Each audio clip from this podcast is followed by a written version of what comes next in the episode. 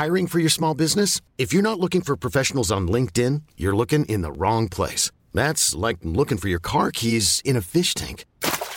LinkedIn helps you hire professionals you can't find anywhere else, even those who aren't actively searching for a new job but might be open to the perfect role. In a given month, over 70% of LinkedIn users don't even visit other leading job sites. So start looking in the right place. With LinkedIn, you can hire professionals like a professional. Post your free job on linkedin.com/achieve today.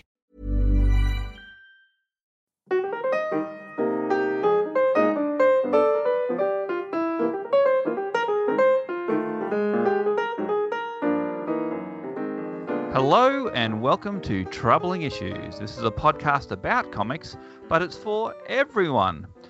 Every fortnight we read a single issue of a comic book and talk about it in somewhat ridiculous detail to entertain and inform you about it and maybe some other stuff as well. If you want to, you can read along with the comic, but you don't have to. Now, this comic we're reading, okay, we're getting a definite no vibes from my guest here. This comic may be good, bad, or a bit crazy, but it will definitely be noteworthy. I'm Brad Daniels, comic writer, artist, and fan, and this week's guest is my generally funny friend, Olivia Windsor. Hey, Olivia. Hi. I'm Olivia. I am an improviser, a big old nerd. I love D&D. I'm just a person who exists on this plane, and an up-and-coming social worker. So that I've got that going for me, which is interesting to read comics from like a social work perspective. Well, I think I think I might need some counselling after this one. Oh, geez, yes, yeah, same. Okay, so yes, you've told us a little bit about yourself. What's your relationship to comics, Ollie? So I'd say I'm like a casual comic fan. Mm-hmm. I think as a kid, I really, really, really wanted to get into comics, but also I couldn't really get a lot of comics where I was in far north Queensland. So what I did instead was I did what any teenager who takes one Japanese class does and went to their local bookstore and bought all of the manga. So like that was definitely the start of it. I've still got a lot of that. That's excellent. Actually, I have follow-up questions. Oh, yes, follow up. So when this proto-Olivia was buying all this manga, what were you getting into? What was available back then? So I think for me, it started off with Fruits Basket, which was so it was a little bit of, I wasn't dedicated to shonen or shoujo. I was like a bit of both, but I was also starting to really fall in love with horror. So I was really, really compelled by Death Note. The first anime I ever watched was Full Metal Alchemist. So I've got a little bit of that. Oh, that's so good. And then there was also this weird one I found at the bookshop called Buso Rankin, which is about homunculi, and it was really campy because the villain in that is like this guy who dresses in a full body suit with butterfly wings. And I think his name's like Papillon or something like that. And I just thought that was French for butterfly. Yeah. And I just thought it was so funny. So I didn't have a specific thing that drew me in. It was like I just wanted to consume the stuff that was there. You just liked like pictures with stories and stuff like that. Yeah, and also, I was that person who was just like, I'm going to learn how to draw anime. And I was awful at it. And, I bought one how to draw book and never did it again.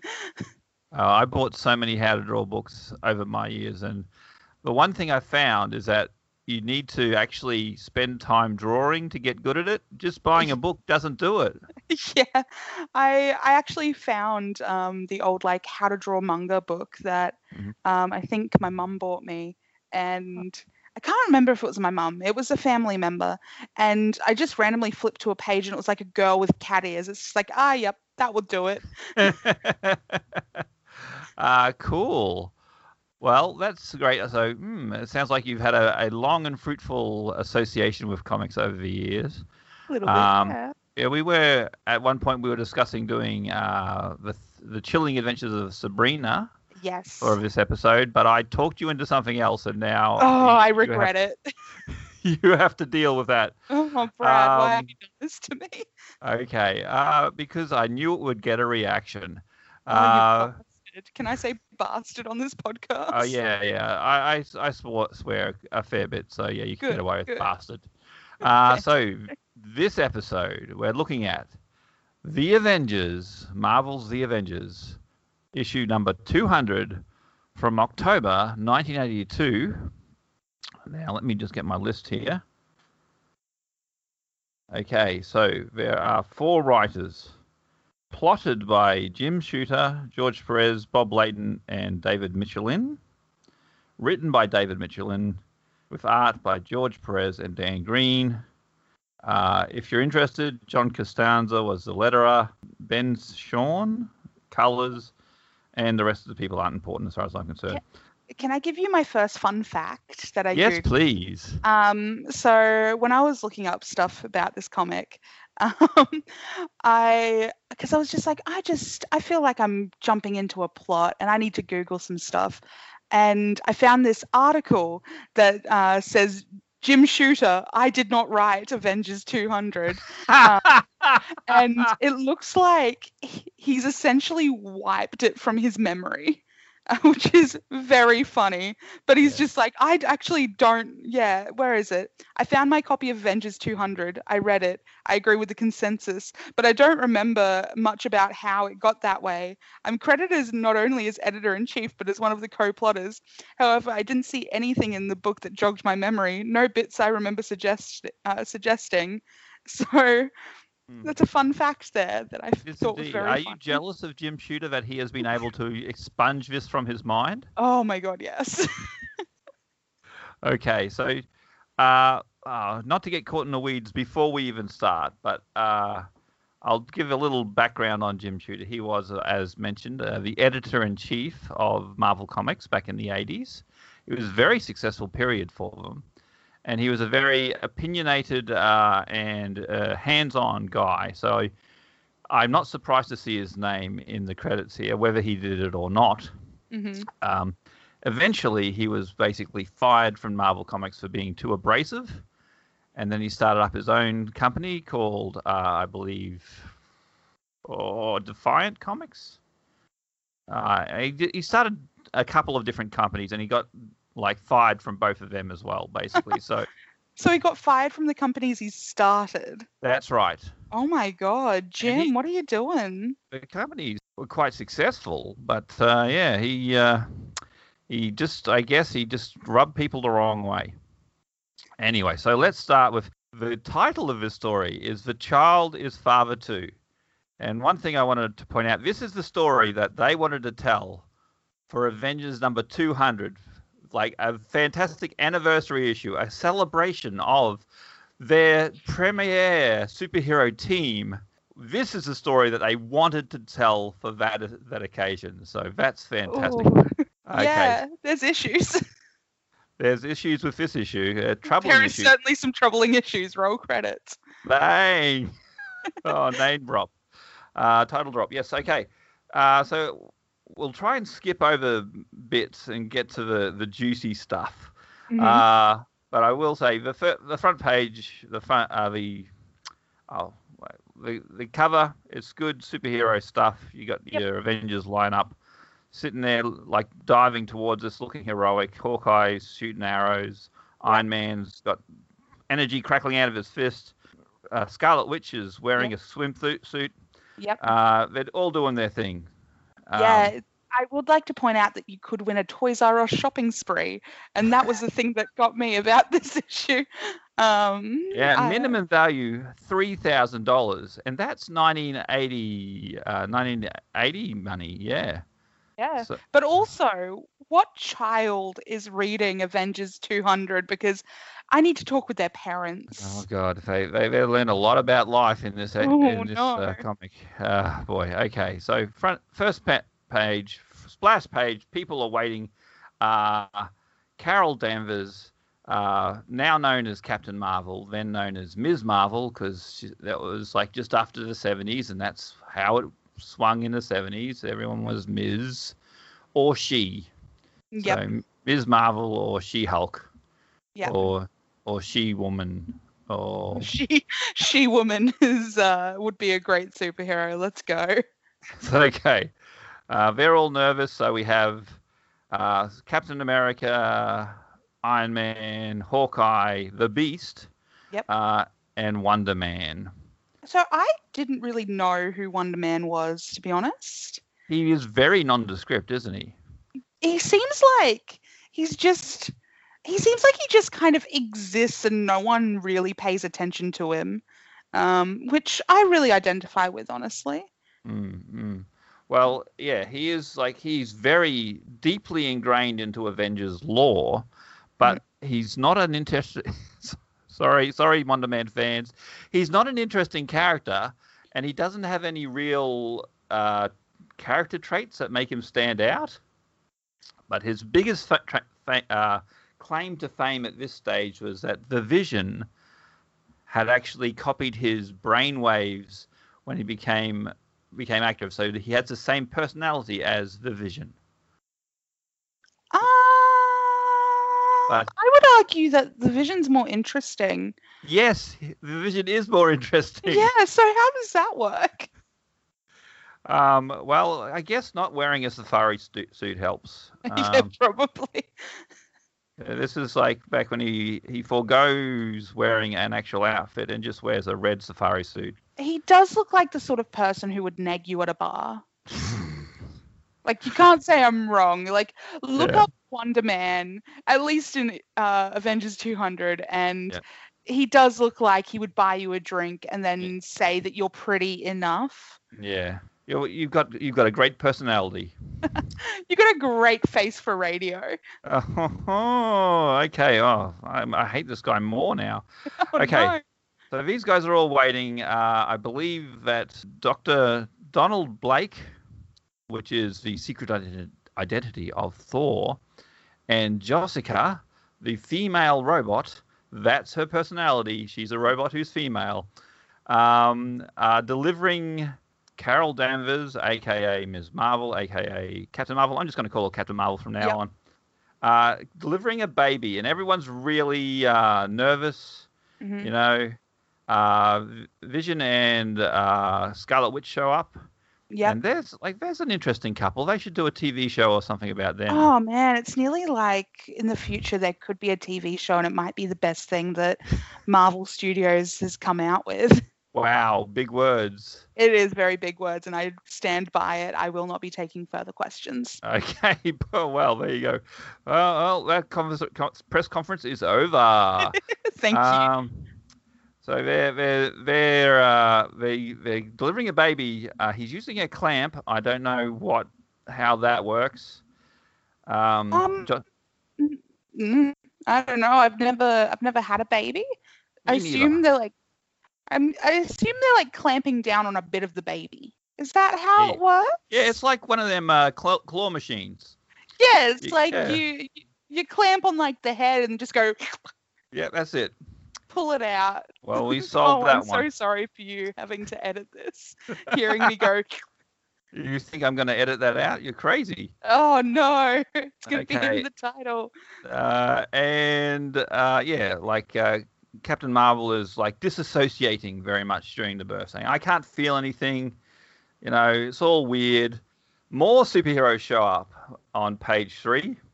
Now we've got Yellow Jacket and the Wasp and Jarvis, who in the comics is not just an artificial intelligence, but an actual guy running around. He's got like some jowls on him, doesn't he? He was a stereotypical English butler back in the day. Ah, yes. So him and Alfred are the same person. Yeah. Alfred and Batman, right?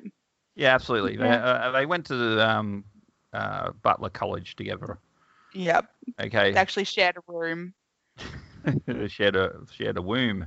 Shared a longing glance at one another. Oh, God. It's fitting for this comic. Yeah. Okay, I will point out, like, I actually am a big fan of the artist of this issue, George Perez.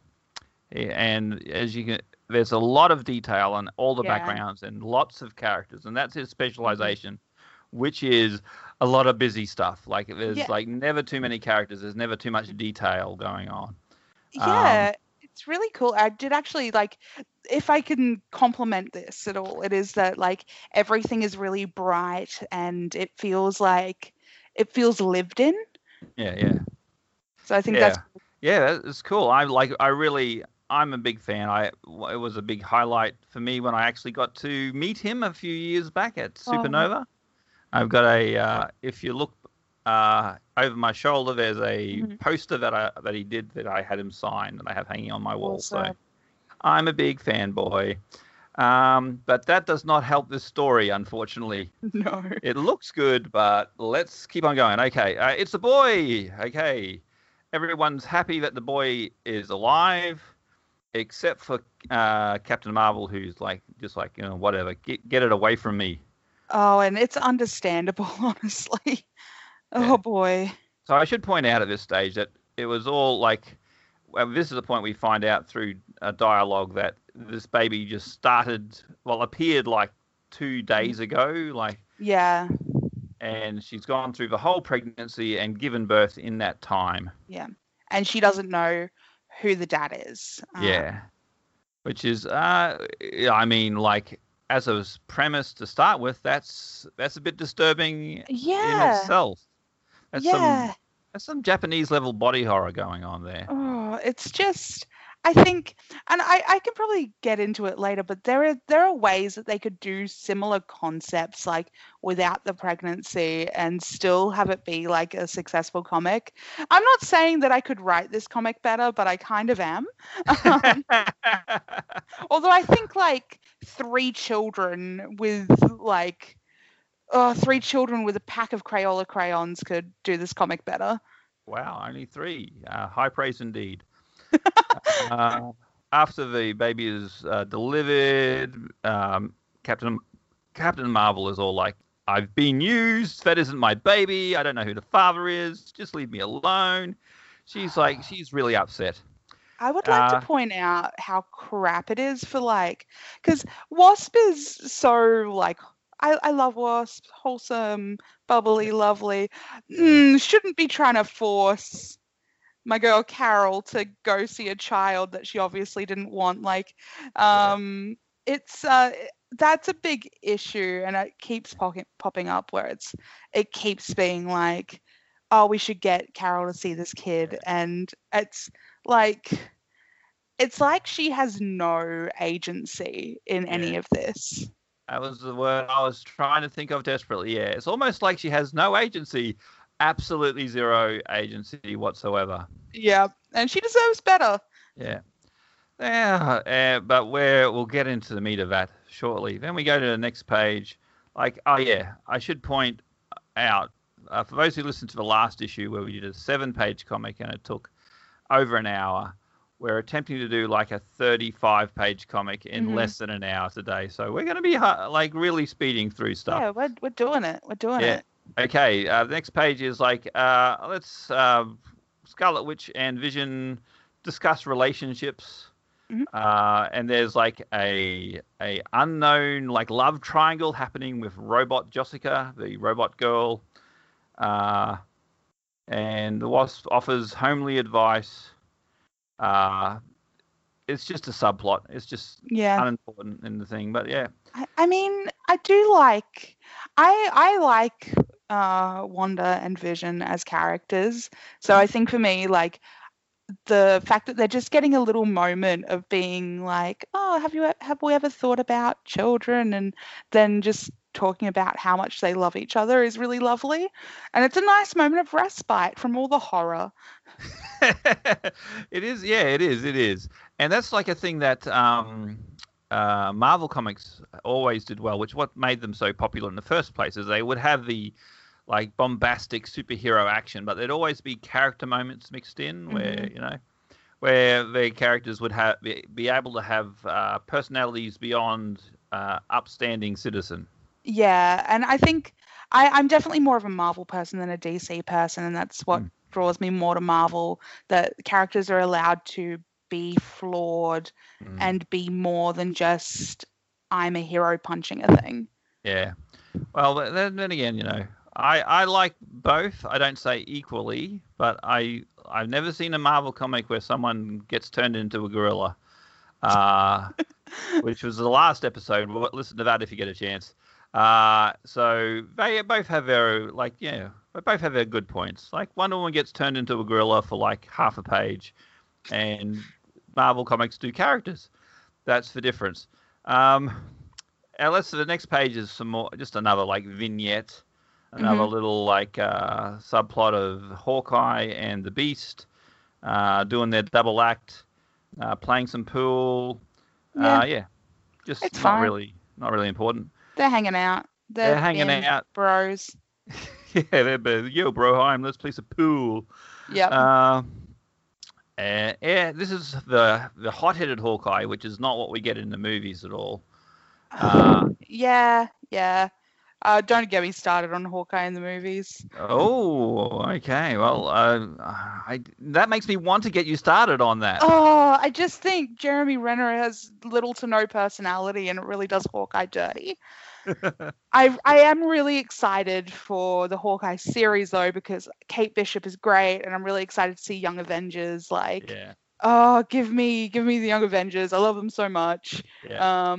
Although, like, if they ever want to do just like a comedy Avengers, just bring in the Great Lakes Avengers, like have Deadpool kick a guy into the moon. I don't care. It'd be fun. Yeah. Well, that's it. Yeah. There's got to be room for different sorts of stories being told, both in comics and in TV and movies. And that's what Marvel seems to be doing very well indeed at the moment. I would agree. Yes, definitely. Okay, so we cut to some more detailed backgrounds where the little baby has got hair and it's growing at an accelerated rate. What? What could be happening? Oh, God, I don't know. Accelerated pregnancy? With accelerated growth? What? It's like one of them sitcom things where the babies grow up real quick. Sort of like WandaVision. Have you seen that? No, what is it? Don't worry about it. Not interesting. Okay, then we have another little cutaway that is a guy who owns a deli goes back in time to 200 years ago Wall Street, setting up perhaps the A plot. Yeah, that's something. Is there an A and a B plot in this comic? I don't. Oh, it's kind of like, I would say, plot is questionable. It's more like just a series of events happens, and how they're all connected is through a very loose string of horror. Yeah. Okay. So we then Wonder Man goes to visit Captain Marvel, and she is back in a costume, ready to go. Mm-hmm. Let me say, she's rocking a baby bod, which is very impressive. It's almost like she wasn't pregnant at all. Take that, Kardashians. I mean, I don't want to go all like, I'm concerned for her well-being here, but I'm concerned for her well-being. And also, is it because she's surrounded by people who seem to be acting as though what she went through was completely normal? Yeah. And like, Wonder Man's here like, come take a look at your son. And she's just like, I absolutely don't want to. And no one is respecting her decision. Like, they're all just trying to change her mind. And it's just like, let her. She's just gone through something pretty traumatic, honestly. Like, if this was written today, I feel like there would be a lot of people just being like, what were these writers on? Jesus Christ. Yeah, they'd be trying to cancel the Avengers, that's for sure. Oh, I want to cancel myself after reading this. So Wonder Man says, hey, you should go visit this baby. Come on, you had a baby. You know you want to visit it. She's all like, nah, I don't want to. And like, I mean, what's the worst thing could happen if she met him? Oh, we'll find out. I want to scream. I want to scream. Well, let's interrupt your desire to scream in primal fury at a comedy bit with the Beast is carrying a heap of sporting equipment to give to the kid who is now looks about 8 years old, I suppose. But like, this part was kind of cute. If it was in any other comic, yeah. I'd just be like, the Beast is here just like trying to be a good dude and like take care of this kid. And if this was like in a sitcom, I think it would have been just adorable, but it's in this comic. He obviously is not totally au fait with raising kids because the only thing he's brought is sporting equipment. There's nothing that isn't sporting equipment in his hands. There's a hockey stick. There's a baseball bat, baseball glove, basketball. Oh, God, I guess there's a football there. Hey? There's a football there. Football, hockey stick, etc., etc. The kid is talking like one of those spooky kids who grow up too quick. Yep. Yeah, I'd really rather I really prefer a laser torch and whatever electronic components you could spare. Would you like the second thing that Jim Shooter said when he realized that he was on, like, he apparently wrote this? Yeah, okay. So he basically said, like, he thinks that if he remembered this, he would have done a lot of corrections. So I did see many things I would have changed if I had seen the plot, for instance, leaving aside the Ms. Marvel mess. For the nonce, Iron Man thinks it's okay for the weird, mysterious child to be given a laser torch and electronic equipment. What? So he's really baffled by the fact that, like, this kid is just like, I'd really love a laser torch and some electronic stuff. And Iron Man's just like, yeah, all right. Okay, sure. Yeah. This is a plot contrivance that, as you mentioned, is crazy because it's like, okay, this mysterious child has been born, is aging rapidly, wants to build something. Let's let him do it. Yeah, let's just grant his wishes. There's a fantastic little exchange here between Captain America and the kid. Where did you come from? My mother. Yes, we know that. But that is, how were you conceived? Exactly what you want to ask a kid. They would know. Kid said, by my father. And Cap says, well, of course. Blast it. But who is your father? The kid replies, I am. Whoa. There are no alarm bells going off here at the moment.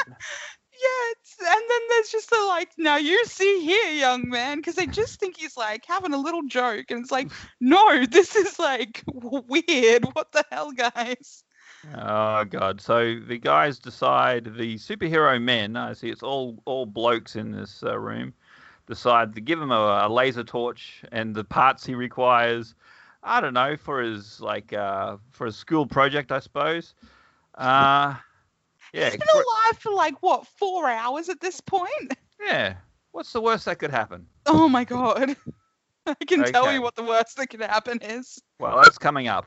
Yeah. Okay, then we have another little interlude where there's more time travel shenanigans. Not important. Yeah. Important to the plot in a way, but not important to what we're talking about. Then we have, people discussing, like, what's up with this mysterious child for a bit. If there's anything I'm skipping over, do not hesitate to stop me. No, I think, honestly, it's a sort of comic where they're, like, anything that happens is just overshadowed by everything else. We are really building this up. I will say I do like the insult shell ahead. So I'll be taking that into my regular parlance. Nice. It only really works if you're talking to Iron Man, though. Yeah, but, like, isn't the skull just a shell inside a meat suit? Yeah, it's like, it's a bone shell inside a meat suit. You're totally right. Oh, no. You can tell I've really been impacted by this comic. It's definitely messed you up. Yeah. Okay. I need to leave. Do you need some time?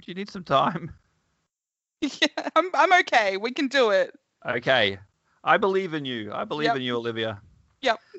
Okay. And we have some more shenanigans with Jessica, like trying to chat up the Vision, but he gets distracted by the Scarlet Witch, and she's all jealous and mixed up because she's the robot who's a girl. Did I mention that? That's very important. She's got silver boobies. Yeah. And a butt. Like a perfectly sculpted butt, which is just concerning. That's what Ultron likes. That's Ultron built her, so that's what he wants. Yeah, yeah, that makes sense. She's walking around nude. I mean, come on, no shame. No shame. Just living her best life, honestly. Let her walk around nude. Yeah, I mean, if I had a robot buddy like that, I'd be walking around nude. Yeah, same.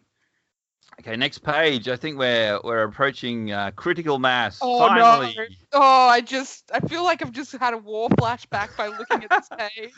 Okay, Captain Marvel is like, okay, she's finally decided she's going to go meet her child. Jan the Wasp is like, yeah, let's go see your kid. You know, you're doing the right thing. Mm-hmm. She walks in. Let me just read these captions here. Oh, because if you didn't, I was going to, because they really are pointed about. Oh, Jesus.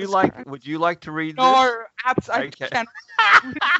Please don't make me do it. Okay. But even Carol Danvers herself doesn't know that. So she steels herself, bracing for a resurgence of the loathing and humiliation she had felt before, waiting for the smell of fear and anger she knows will follow. But doesn't. For as she steps forward to face the slender young man who waits her, she feels instead an odd sense of calm, along with an unexplainable and undeniable attraction. And the kid says, hello. Mother. Full panel reveal. Mother. Sexy time. I do appreciate the very villainous eyebrows on this now grown man. But also, they didn't have to they didn't have to say she's attracted to the... Oh, no. It's sort of important to the plot, such as it is.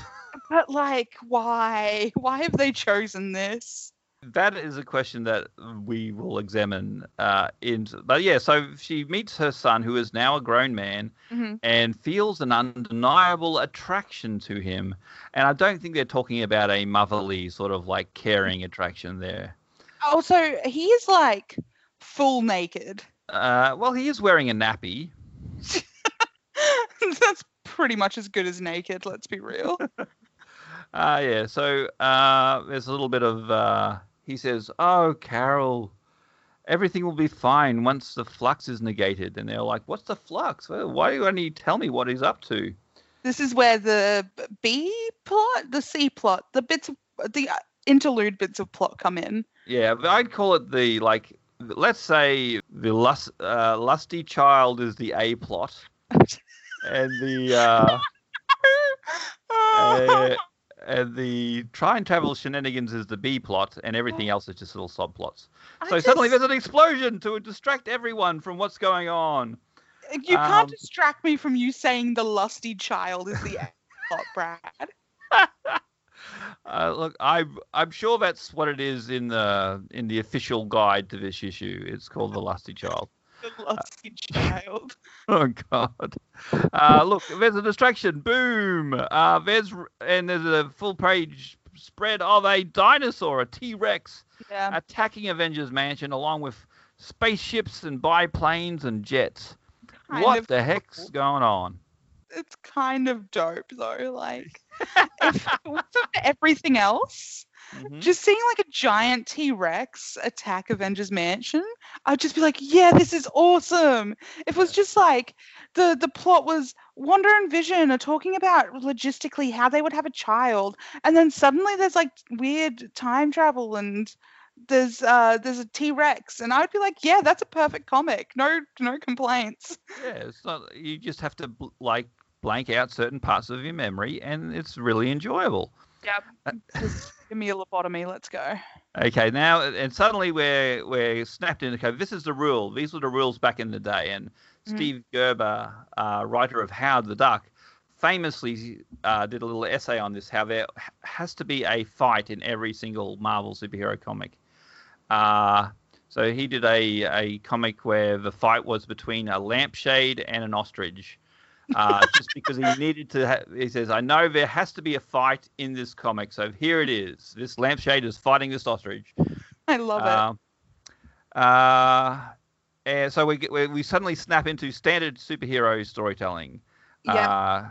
Iron Man and Wonder Man are fighting a T-Rex and spaceships. Wanda, the Scarlet Witch, and who does she team up with? Jessica or someone like that? Yeah, I think so. Fighting a knight. See, I think them fighting the knight is pretty cool. Yeah, like, it's like girl power. It's a real girl power moment. This is a really empowering feminist comic book, wouldn't you say? No. But also, like, I just think just the whole idea of this knight being like, haha, I'm duty bound to run you through is so funny. And so it's just like, it's kind of a nice, fun moment that I really appreciated. And if the whole comic was just this, I think I would have loved it. Yeah, you would have. This would be a new comic you enjoyed, but then you probably would never have read it because there's a reason. There's a reason why we're reading this, and it's not because of the superhero shenanigans. Oh, Brad, you really enjoy torturing me. I do. It's great fun. It's great fun. Mean. Fully recommend. Would torture again. You know what? Let's change it from at the start. My intro, generally funny friend. I'm now going to be your generally funny enemy. Okay. Yeah, we're now nemesis, Brad. Oh, well, if that's the price I must pay.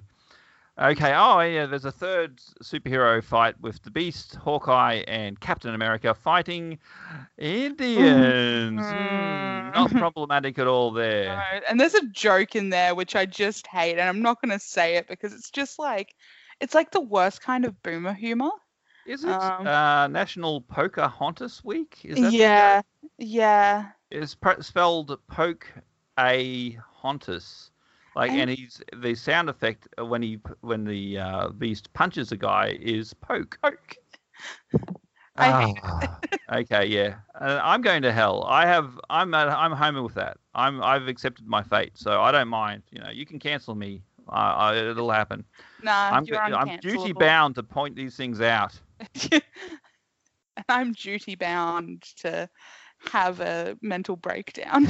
Oh God, that's not what I wanted, Olivia. I didn't want that. Why have you done this? I thought it would be funny. Question mark. Oh, you're so mean. Anyway, next page. I'm progressing the plot now. Fantastic. Oh, you're in charge.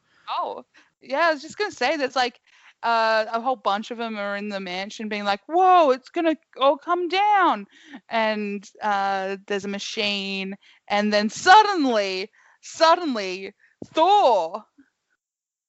Suddenly Thor. It's like it's the Marvel parody of Suddenly Seymour. Suddenly Milnor.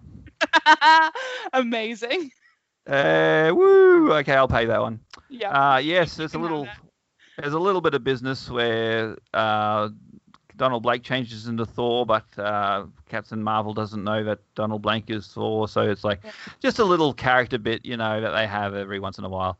And we go to. He locked him in a reinforced room. It was like, you'll be safe here, you squishy human.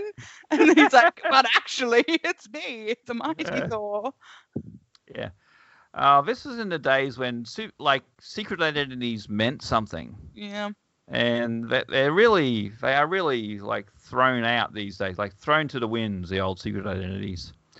I mean, it's a ridiculous premise, but it's not given any due. I tell you, no. I don't know. I reckon like part of the reason secret identities are thrown out is because of like social media and all that. Like, there is no way, absolutely no way, that you could maintain a secret identity when there could be someone taking a Snapchat of you at any given moment.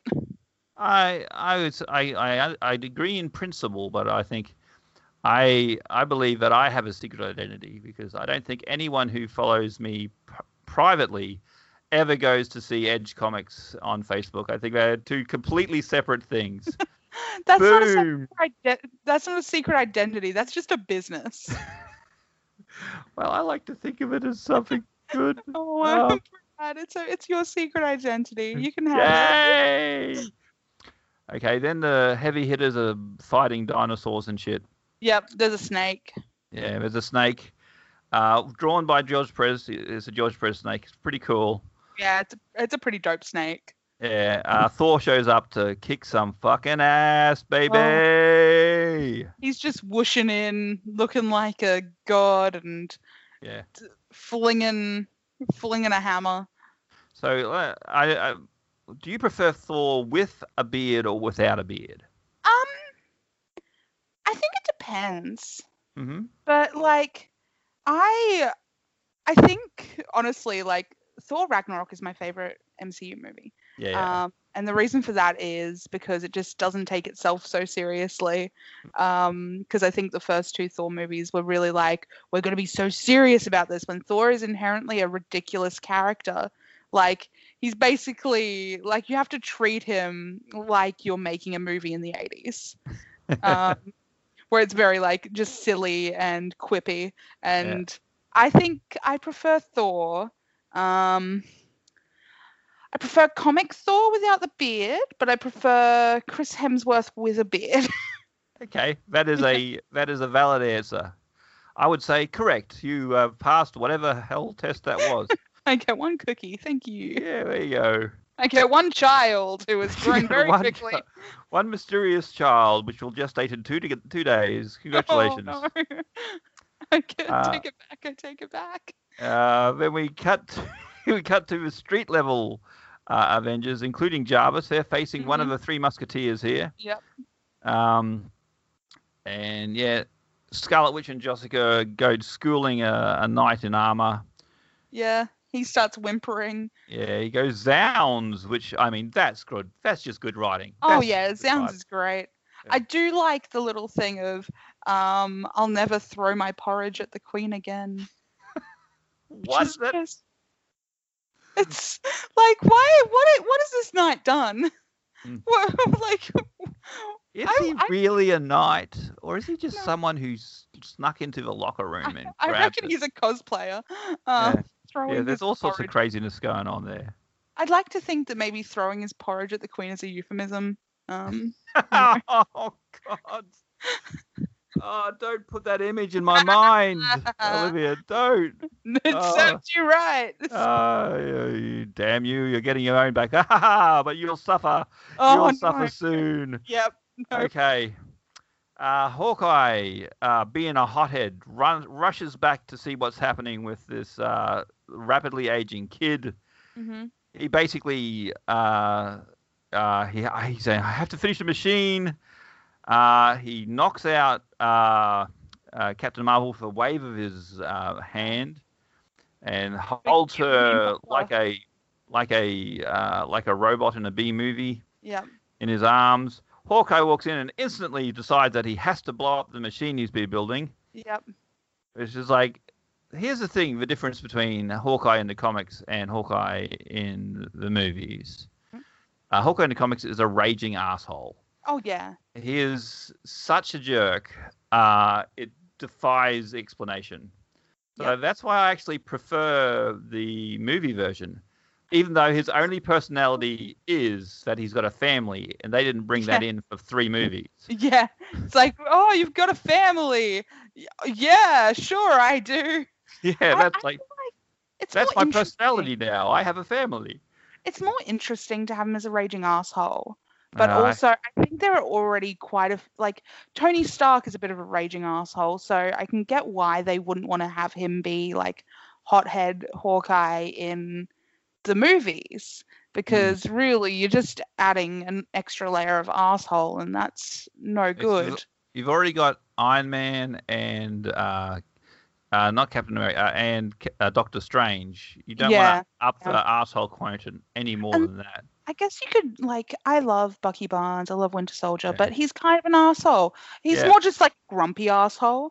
Yeah. So I'll forgive him, but, you know, you still have like, and don't forget Star-Lord. There's another raging arsehole. God, yeah. But at least in the Guardians of the Galaxy stuff, it's kind of fun. Yeah. You know, he's kind of, I feel like he's the arsehole you make fun of, whereas Tony Stark's like, arsehole I want to be. It's like, no, you don't want to be Tony Stark. Yeah, nah. War criminal. Oh, boy. Okay, moving on from arseholes of the Marvel MCU. Hawkeye shoots an explosive arrow at the machinery. This as yet unnamed man-child with beard and everything now. Yep. Still villainous eyebrows, by the way. So villainous. Shedding his tear, his plan has been foiled. I knew that the energies from my machine might prove dangerous to humans, so I had planned to take Ms. Marvel to a place of safety. You see, it had been no wish to harm would befall anyone. And he's like, oh, you did this to me. You should kill me. Kill me now. That's his. But if you don't, I'll kill you. Yes, the oldest gambit in the book. Yeah, double bluff. I do need to point out it is very important that when he does make Ms. Marvel / Captain Marvel / Carol Danvers pass out, he says, forgive me, mother, forgive me, my love. And I hate that so much. Oh. It's just real gross. I do like, though, how Hawkeye continues to call him like Buster, and it's just like treating him like a kid, which is so good. That's true. He is a kid. He wasn't even born yesterday. He was born earlier today. Yeah, 100%. Oh, okay. So he's saying that you have to kill me before I kill all of you, and then there's this mysterious figure. Who could it be? It's Ms. Marvel. Yeah. And that he has a name. Actually, yeah. Does he have a name before that? I don't remember, but he's got a name now. Yeah, he's got a name. And what is his name? Marcus. Oh, yeah. Marcus. Yeah. Oh, that's right. He probably named that a while ago. I just wasn't paying attention. Yeah, I don't blame you, to be honest. Yeah. And they have a little tete-a-tete. Yes. So he's like, I want them to kill me because I'm too dangerous and I can't stay here because of the temporal energies. And I couldn't tell them that. They wouldn't believe a child who aged from infancy to full adulthood in the several hours had some sort of temporal field that needed to be corrected. They wouldn't believe that. No way. I couldn't tell them that. They might have thought I was Immortus. He's Immortus. Yeah, he's Immortus. Okay, and for those of you fine listeners who do not know who Immortus is, congratulations. He is an enemy of the Avengers. He's a time traveler, and he's also Kang. It's the same person. Yeah.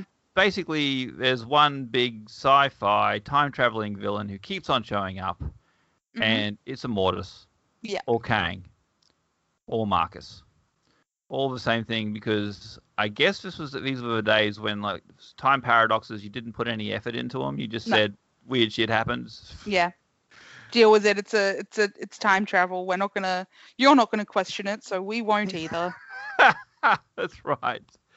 Okay, so that's the big reveal, is that he is actually Immortus, enemy of Avengers, but he isn't acting like a villain, and I'm not reading the text because I'm going through this. No, it's okay. He basically, all that happens is he's like, oh, but I'm so sad because Immortus is kind of my dad but kind of me, and then he also kidnapped a girl and had me. Flashback.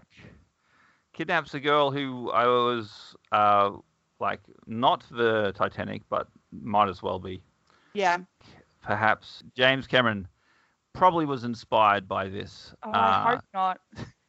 Especially because there's a part where it's just like, so he like takes this girl back to limbo, and it's like, through a combination of gratitude and the subtle manipulation of my father's ingenious machines, the woman fell in love with him.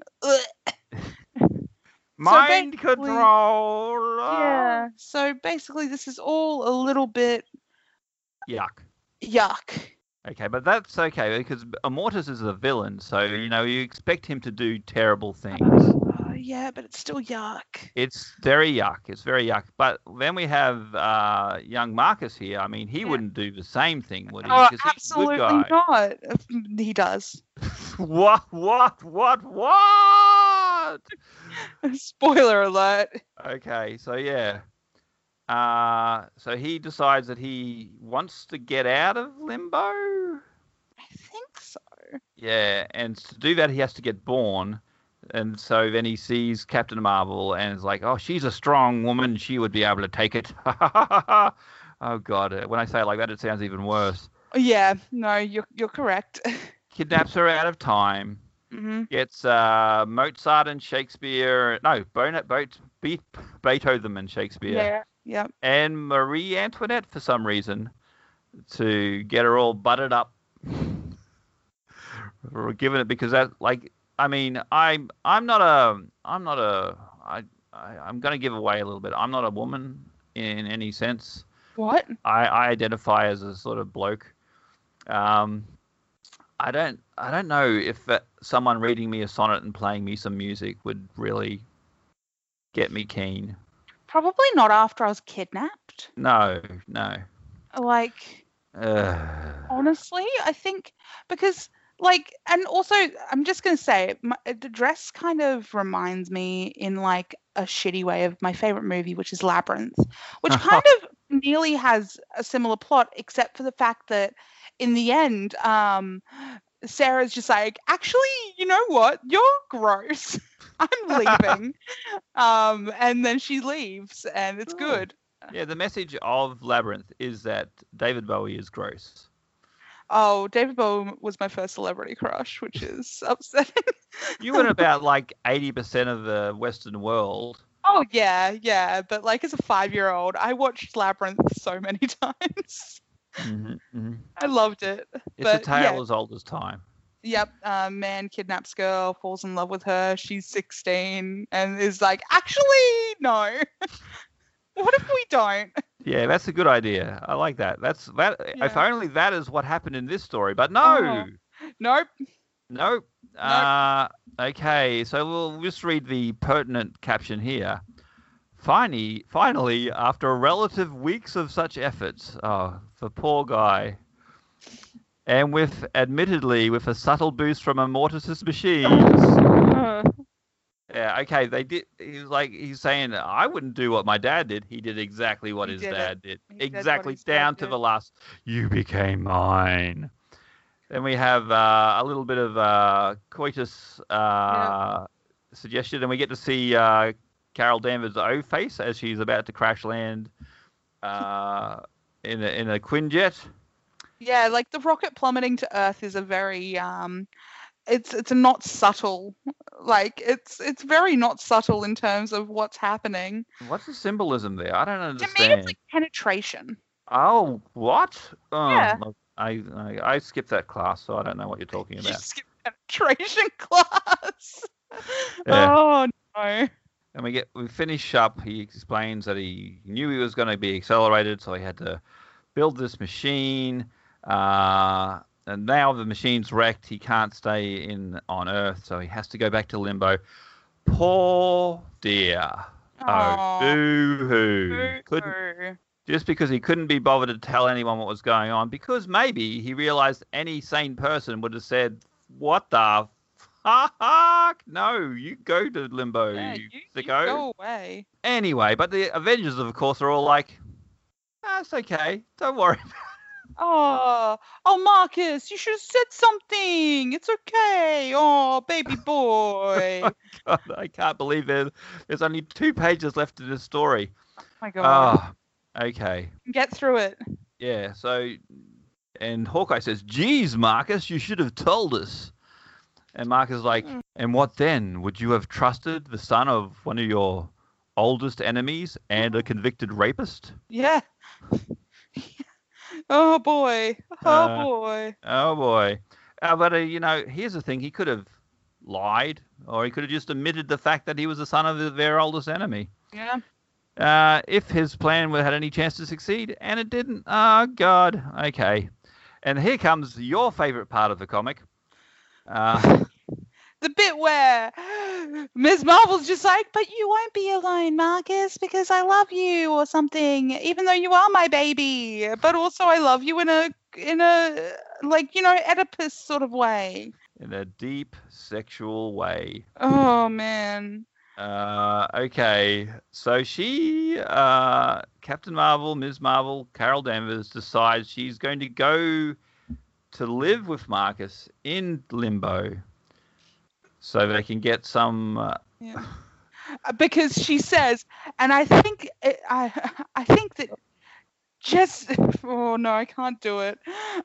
She's basically saying there might be a relationship worth giving a chance if I go to limbo with you. Oh God! No, that's literally your baby. Oh God! You gave birth to him. Why are you wanting to kiss him? Okay. That's pretty much it. They disappear. Yep. As do all the other temporal anomalies that the Avengers are fighting. And everyone, like the Avengers, Iron Man and Hawkeye are all like, sort of like, "Oh, if only I hadn't destroyed that machine." No. They're totally on Marcus's side with this thing. It's so insane to me that they're all on Marcus's side. Yeah. And as Iron Man says, "We've just got to believe that everything worked out for the best." Yeah, I guess you're right. That's all we can do. Believe and hope that Ms. Marvel lives happily ever after. No! Absolutely not. Oh, God. It's just so incredibly wrong-headed. It's like, what the hell? Yeah. I mean, and as I said at the start of this, this is the story they wanted to tell for the big anniversary 200th issue. Why? Why this story? What was the attraction? What was the... I think maybe one of them had, like, had read Oedipus and was just like... Wow, that's a moving story. What if we did that? Yeah, because Oedipus ends with the mother and the son going off to live together happily ever after, right? That's the finish of it. Yeah, that's exactly how it ends. No plucking out of eyes and murder or anything like that. Nah. Yeah, what happened is, I reckon good old Jim, who's blocked this from his memory, has gone, "I read Oedipus, and it ended really sadly. So, like, what if we do that, but not sad, you know? Let's do the upbeat version. What if we do, like, happy sitcom Oedipus?" That's it. That's the fantastic thing of comics is it's endlessly, oh, God. Malleable, you know, you can tell any story you like. Any story you like. Why tell this one? Why now?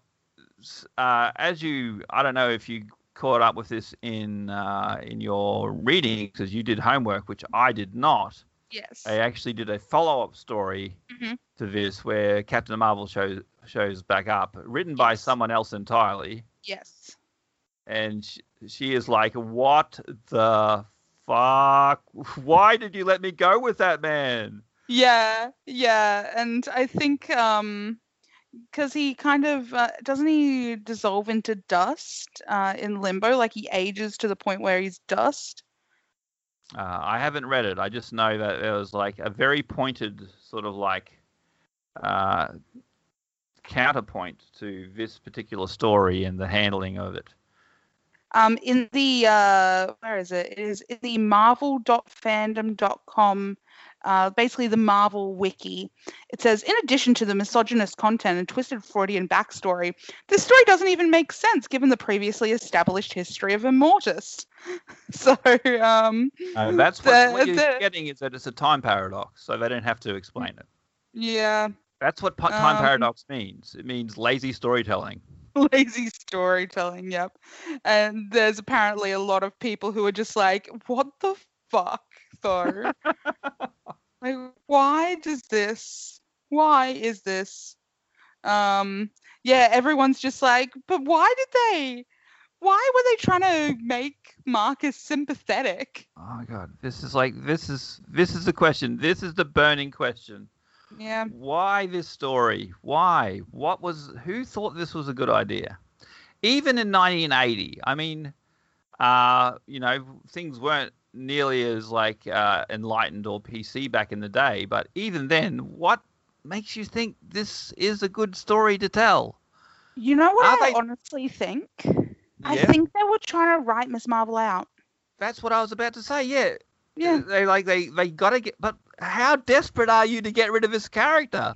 It's just there are so many ways a character can leave. Yeah, she could have gone back to her home planet like Poochie. Yeah. It's yeah. I mean, yeah, because she's part Kree, right? So she could have just gone home. Yeah, but instead they do this. What? What is the reasoning? Oh God! This is. I've done a lot of bad comics in this podcast, but this is just gobsmacking. I can't figure it out. I can't figure out what's going on in their mind. Yeah. And when I was reading up about it, this is the reason that when Carol comes back, she ends up leaving the X-Men because she's just like, why did you guys just let me leave with him? Yep. Mm-hmm, yeah. Mm-hmm. Learning Carol Danvers has been visiting the X-Men. This is Avengers Annual, Volume 110. So she comes back. Yeah. Learning that Carol has been recovering at the X-Mansion, the Avengers pay her a visit, having lost track of her following their last battle with Immortus. When they trivialize the reality of her forced relationship with Immortus' son Marcus, Carol rejects the Avengers and decides to stay with the X-Men. The Avengers, respecting her wishes, bid her farewell. It'd be really nice if they respected her wishes when she said, actually, I don't want to see this child I was forced to have. You don't understand. The link between child and mother is so strong. Jesus Christ, as you can tell, I loved this. It was totally wholesome and a lovely comic to read. Time for final judgments. Final judgments. Was this comic good? I'll just scrunch that one up. Bad or weird? Which one do you think? You can combine them in any way you like. Bad, just bad. Yeah. The bad overshadowed the weird. Yeah. Hard to argue. My own judgment is the art is really good superhero art, and the action scenes are they're good superhero action scenes. You get your classics. Let's split the team into four parts, and they're all fighting in different places. This is a story that is so incredibly wrong-headed. Mm-hmm. I've read Holy Terror, which is the comic that Frank Miller did after 9/11. Oh, no. Which is very Islamophobic and also, for some reason, really anti-Irish as well. And it was so bad that DC Comics said, we're not going to publish this. Take Batman out of it. And he took it out and published it himself. I've read that, and even that isn't as wrong-headed as this particular comic. This is just, this is crazy. Given the fact that today, in the heady days of 2021, Captain Marvel is bank for the Marvel Cinematic Universe. Mm-hmm. I could imagine. I would, if I was Disney, I would be spending millions of dollars of getting every copy of this comic that existed and just torching it. Yeah, absolutely. Because you can't torch the whole internet. You can't, because they put it up there themselves. The idiots. Yep. This is the worst character assassination I have ever seen. Crazy. Yeah. So bad. Yeah. Bad. and weird. I give it bad weird, but just bad. So bad. Okay, well, that means we have only one thing, one last chance to talk about this comic, and then you can move on with your life, Olivia, and never even admit that you've seen this comic before. Free me from this limbo that I've been forced to be in. I've got a way of you getting out, but you won't like it. Oh no, Brad. And that is, what did we learn from this comic? If you don't have a lesson readily at hand, I can give you what I've learned from this comic. Yeah, give me what you've learned. Okay. Comics are like biological science. Sometimes you get so caught up in doing what you can do, you don't think, should you do it, you know? Mm. So I think this is like the Jurassic Park of stories. Someone had this idea. We need to write out Captain Marvel. How can we do it? Oh, we can do it this way. And they never took the next step and thought, should we do it that way? Is that a good idea or is this a bad idea? And I think it almost goes without saying. It's telling that every single person involved in this comic of I think there were 12 credits, are all men, and there's no one thought to ask their wife or a friend or anything. Is this a good idea or is this not a good idea? Yeah. Just ask whether you should be doing this, not whether you can do it. How about you? Do you have anything that you've learned from this, or is... I've learned that shellhead is a fantastic insult. And that no amount of Iron Man fighting a dinosaur can make rape and incest cool. And that would be my chosen method of making anything cool, would be having Iron Man fight a dinosaur. Yeah. But yeah, your point stands. It is correct. Okay. Well, let's just leave behind this goddamn garbage fire of a comic and never mention it again, Olivia. Oh, thank you. Thank you for freeing me. Yeah, and will you forgive me for making you read this? Oh, yeah. I can't be mad at you, Brad. Oh, thanks. This time, although next time. Yeah, well, wait for the next time travel incest comic I get you to read. God damn it. I have to find one first. I mean, technically, if we had read Chilling Adventures of Sabrina, there is that, though. Like, I'm not even lying. Oh, God. It's a whole thing. Okay, so we got it. Next time we do this, Chilling Adventures of Sabrina. So I'm just going to be the person you get on this podcast to read incest. That's right. Fuck you. Right, let's please move on to something else. Yes, please. Okay, let's say, how about we take a question from the internet? Yeah. Let's have a palate cleansing read of a question, answering of a question. That makes more sense. Let me just go to Facebook, where I left some hours ago a request for questions about the Avengers or Captain Marvel. Now you seem to have a fairly good like general knowledge about Captain Marvels. Do you want a challenging Captain Marvel question? Or I'm not going to be able. I'm a casual fan. I'm not going to be able to answer anything. Good, fantastic. Then I'll throw in a hard one, and you can just make up an answer. Mm-hmm. Because even I don't know the answer to this, and I am far from a casual fan. I'm just like, I know more than I should or even want to about these things. Which is, how many Captain Marvels have there been? Oh, I don't know. Some. Yeah, and all Marvels and Marvels. And this is from Steve D. He's a fine game designer, ex of Brisbane. I think he's down in Sydney these days. And how would you rank the top 10? Okay, Steve D, I'm not going to rank the top 10, but I'm going to try and list as many Captain Marvels as I'm familiar with. I can say at least 3. Okay, fire away. Well, I know Kamala Khan is Ms. Marvel, but that counts. Okay. And I love her a lot. She's just so great. I think she's just like, it's kind of, it was a nice superhero to bring in, and she's, I love her. Okay. Monica Rambeau. Monica Rambeau from the hit TV show WandaVision. No, but like she was also, she took on the mantle of Captain Marvel. Yeah, I like read that. I read her first appearance when it first came out when I was a little kiddie boo. I think she's a cool character as well. Like I think she rocks.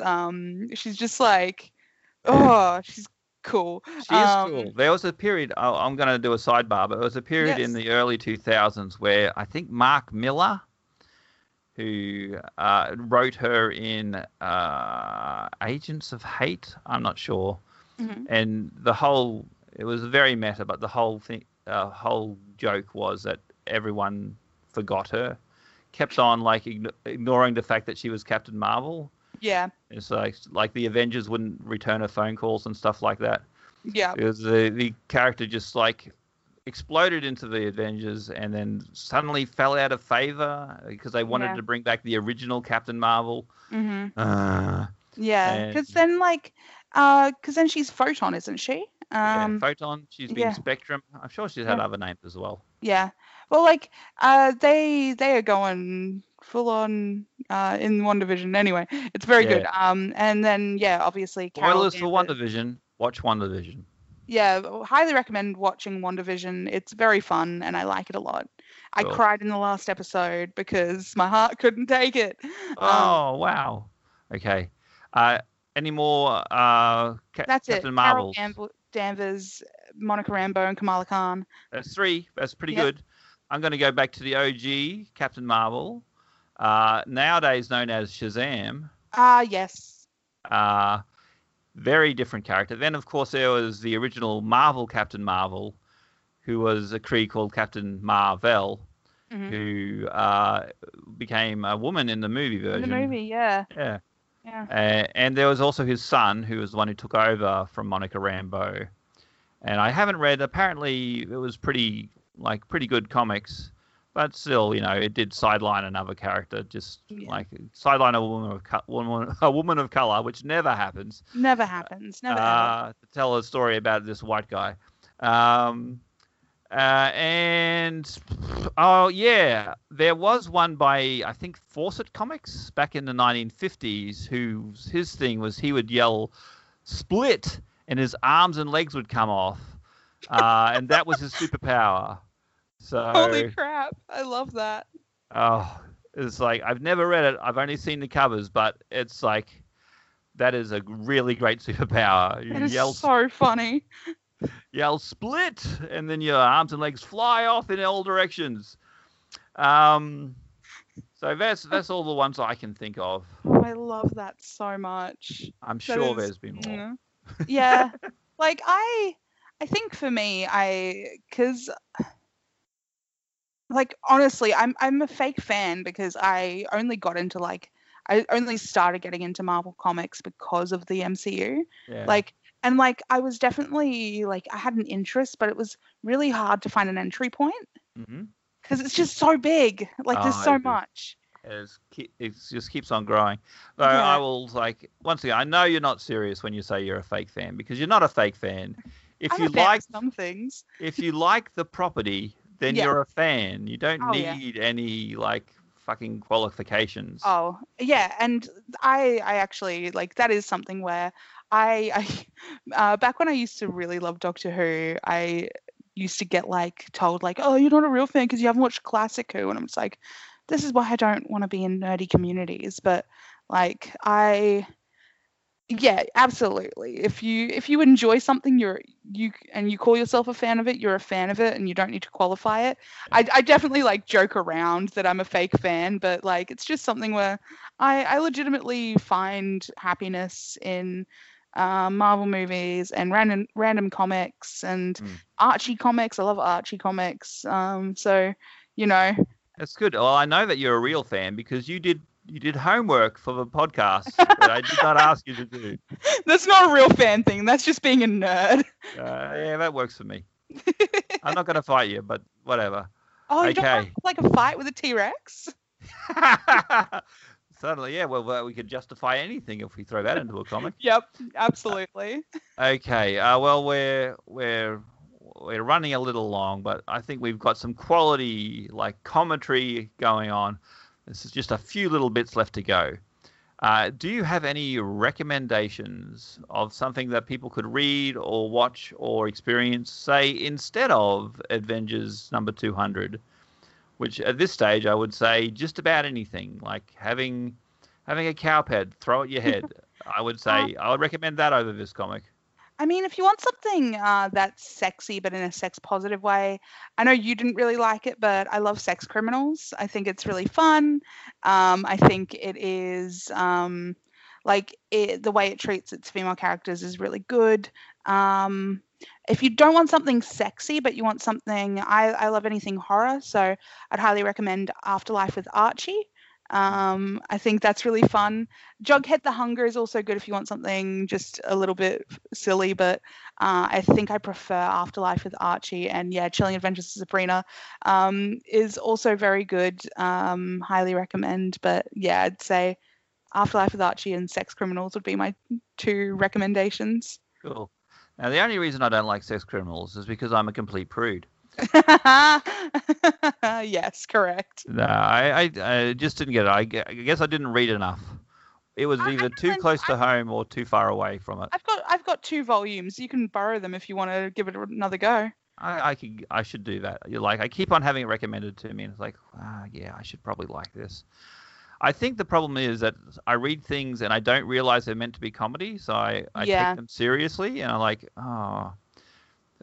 I'm getting no enjoyment from this. But if someone said, hey, Brad, it's a joke, I'd be like, I get it. Yeah, Sex Criminals is absolutely not a serious comic. There's a whole part, the conceit is basically it's a sex comedy about these two people who find each other, and they both have a similar superpower, which is anytime they orgasm, time stops. And so the main guy uses that to when he first when he's in an awful job, so he uses it to shit in the pot plant of his boss. So he just rubs one out in the toilet and then shits in his boss's pot plant, and I think that's very funny. Okay. But yeah, it's basically what if you had a heist comic that was sexy? Oh, fair enough. I'll have to give it another go. Myself, I'm going to recommend something else that has many common elements to what we read today, but is different. It has a mother in it, and it's called The Avengers. Yep. But it's a British TV series from the 1960s, wherein the mother is the commanding officer of the secret agents who are the Avengers. Mm-hmm. And it's quirky and weird and fun, and there's no incest in it whatsoever, and I think it's great. I've just been watching watching old episodes and just enjoying the sheer campy fun of it. So yeah, if you want to, episodes of it, it's really, really fun. Yeah. It's got Diana Rigg in it, right? It does. The late great Diana Rigg. Yeah.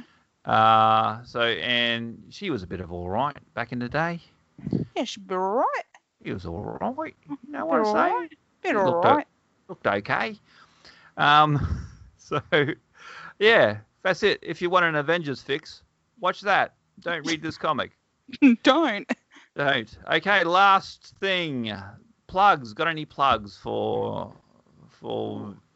anything coming up that you're doing? Or because I know we've both just come off the Brisbane Improv Festival. Yes, we did. It was a rip-roaring success. I'm taking a little bit of time off, but if you do want to keep up with me, I am at Oh My Ollie on Twitter and Olivia Kate Creative on Instagram. And on Instagram, I post weird makeup, art stuff, bullet journaling stuff. Generally, it's kind of just being silly. And for any gigs, I'll be posting them on either one of those. Cool. And links, as always, are in the show notes. So follow Ollie. Do it. Do it today. If you follow me on Twitter, you'll catch me having a mental breakdown over Glee. That's the thing that I've done quite frequently. Okay. Oh boy, you're still suffering from Glee trauma. Yes. Or are you re-experiencing it at the moment? Are you? Like 2 years ago, I decided I was going to rewatch it for fun and live tweet my experience, but I can't get past season 5. So occasionally I'll watch like one or two episodes and I'll tweet my experience where it's just like, Rachel Berry sucks. Oh my God. Will Schuester, why isn't he in jail? But I'm trying to finish the series because it's now just something where like, I want to finish it out of spite, but it's so difficult. I think all nerdy people have experienced that with a show or something, which just like starts so good and so fresh, and then just like it just becomes a chore by the end of it. It's like the worst sort of chore. Oh, it's awful. Okay, well that's it. And I will, for my plug, say, I won't plug my appearance at the Oz Comic Convention this weekend because it'll only give people 2 days to get there. Oh, no. But I am going to be doing a show at Easter weekend. It Came From Somewhere Else as part of the Brisbane Science Fiction Theatre Festival. And that's going to be fun and silly. So if you like live improvised comedy and like B-movie science fiction, come and see that. That's my plug. Links in the show notes. Okay, I think we're done. I think we're done. I think we've popped the cap in this one. You've tortured me enough.